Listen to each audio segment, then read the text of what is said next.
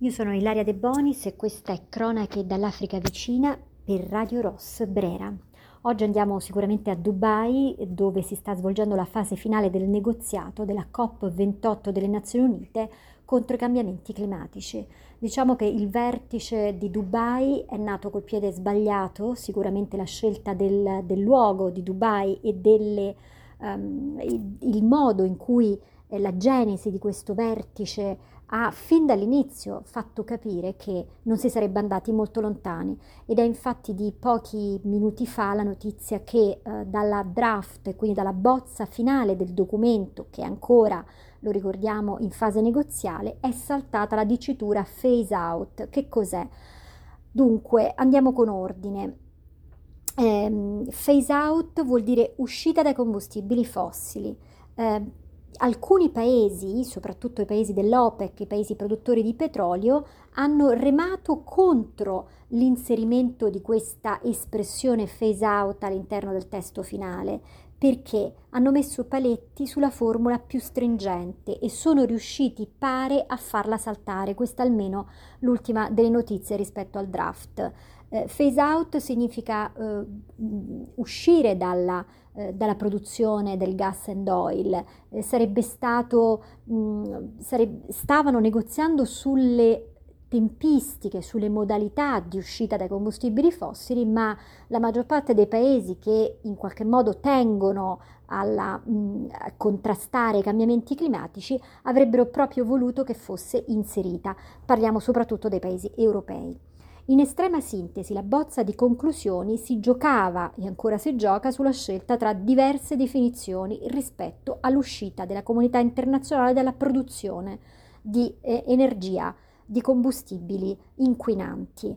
Però nell'ultima versione che circola eh, è stato eh, rimosso questo, ehm, questo invito a eh, trasformare eh, la produzione energetica da produzione inquinante a produzione verde, ad energia verde. Russia, Cina e Stati Uniti hanno spinto per ammorbidire le definizioni e i produttori di petrolio per cancellare del tutto questa espressione dal testo.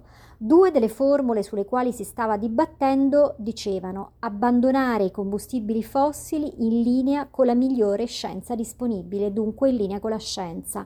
La seconda versione diceva abbandonare l'uso ininterrotto dei combustibili fossili, intende- intendendo con quell'ininterrotto eh, una, abbandonare l'uso eh, continuo eh, senza ehm, senza appunto ehm, alternative dei combustibili fossili, ma comunque si andava verso una lenta e eh, ehm, come dire discontinua eh, produzione che avrebbe poi portato all'uscita eh, introducendo eh, nel, nel, contempo le energie verdi che in qualche modo mitigano eh, la produzione eh, dei fossil fuels. Quindi quell'ininterrotto era sicuramente qualcosa che edulcorava il testo, però portava verso eh, il, eh, la dipartita eh, dei, eh, della, della, produzione di uh, gas and oil. Invece, e queste sfumature, che erano sfumature, però facevano e fanno la differenza, perché la maggior parte dei paesi produttori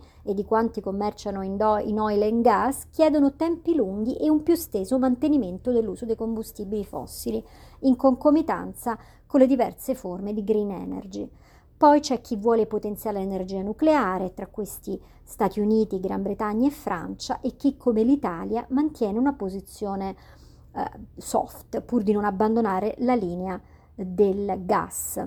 Sappiamo che il piano Mattei per l'Africa che sarà lanciato a gennaio contiene una consistente parte di eh, produzione energetica in Africa eh, attraverso l'ENI e dunque l'Italia non ha nessuna, nessun interesse eh, nel phase out. Quello che è apparso subito chiaro comunque fin dai primi giorni di vertice è che chi avrebbe dovuto vigilare e negoziare di più in favore del clima ha complottato invece per il suo definitivo affossamento e noi ci auguriamo che non sia così e che dunque questo draft all'ultimo sia rivisto perché se così fosse sarebbe un fallimento totale. Il summit mondiale di COP28 è iniziato con uno scandalo ancora prima di, abbat- di aprire i battenti a Dubai ed è finito con un, eh, con un fallimento, con una eh, edulcorazione del testo tale che lo rende praticamente inefficace.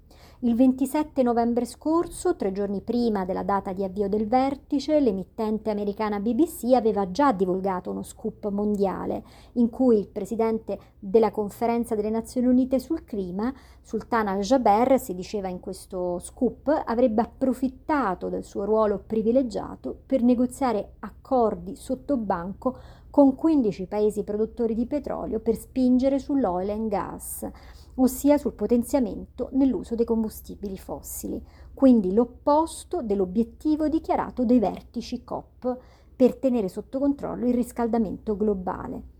D'altra parte, Sultan al-Jaber, ministro degli, Ara- degli, Emirati Arabi Uniti, è un magnate della finanza, dirige l'Abu Dhabi National Company, azienda petrolifera statale, ed è, uno, uh, dei, ed è presidente di Abu Dhabi Future Energy, presidente di Abu Dhabi Media e, e, della Emirates Development Bank, quindi ha sotto controllo i media, ha sotto controllo la finanza. I titoli delle maggiori testate internazionali, dal Guardian ad Al Jazeera, fin dall'inizio sono stati allineati su questo. Al-Jaber non è la persona giusta per dirigere un vertice sul clima e il suo conflitto di interessi è gigantesco. Ne vediamo adesso i risultati. Per noi sarà un successo solo se si verificheranno due condizioni, aveva annunciato Chiara Martinelli, direttrice del Climate Action Network Europe, eh, prima del, del vertice.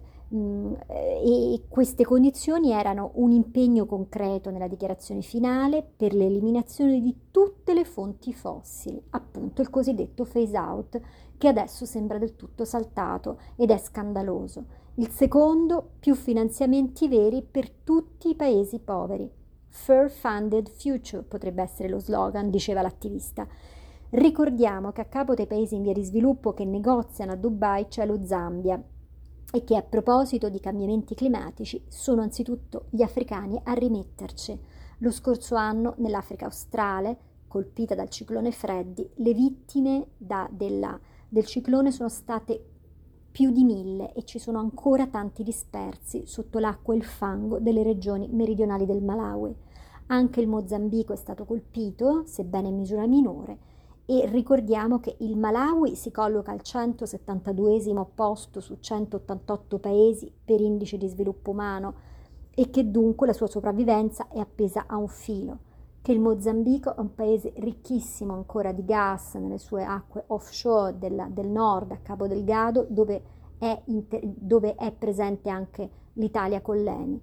Sono paesi che soffrono per povertà, ma che hanno anche delle ricchezze minerarie, soprattutto in questo caso lo Zambia con il rame e il Mozambico con il eh, gas e, e, e, miniere di, di uh, metalli preziosi, ma tutti questi paesi dell'Africa meridionale, dell'Africa orientale, dell'Africa subsahariana sono appesi al filo di questo negoziato. È veramente molto prezioso per tutti, bisognerebbe che uscisse una bozza rivista e veramente efficace, ma così non è e eh, sia i paesi del, occidentali, sia i paesi europei, sia i paesi della parte del globo più ricco, che quelli che stanno soffrendo, avrebbero davvero bisogno di una svolta attendiamo ancora le ultime ore di negoziato, domani finirà il vertice e vediamo come andrà, come eh, si concluderà. Per il momento le notizie non sono buone, sembrerebbe veramente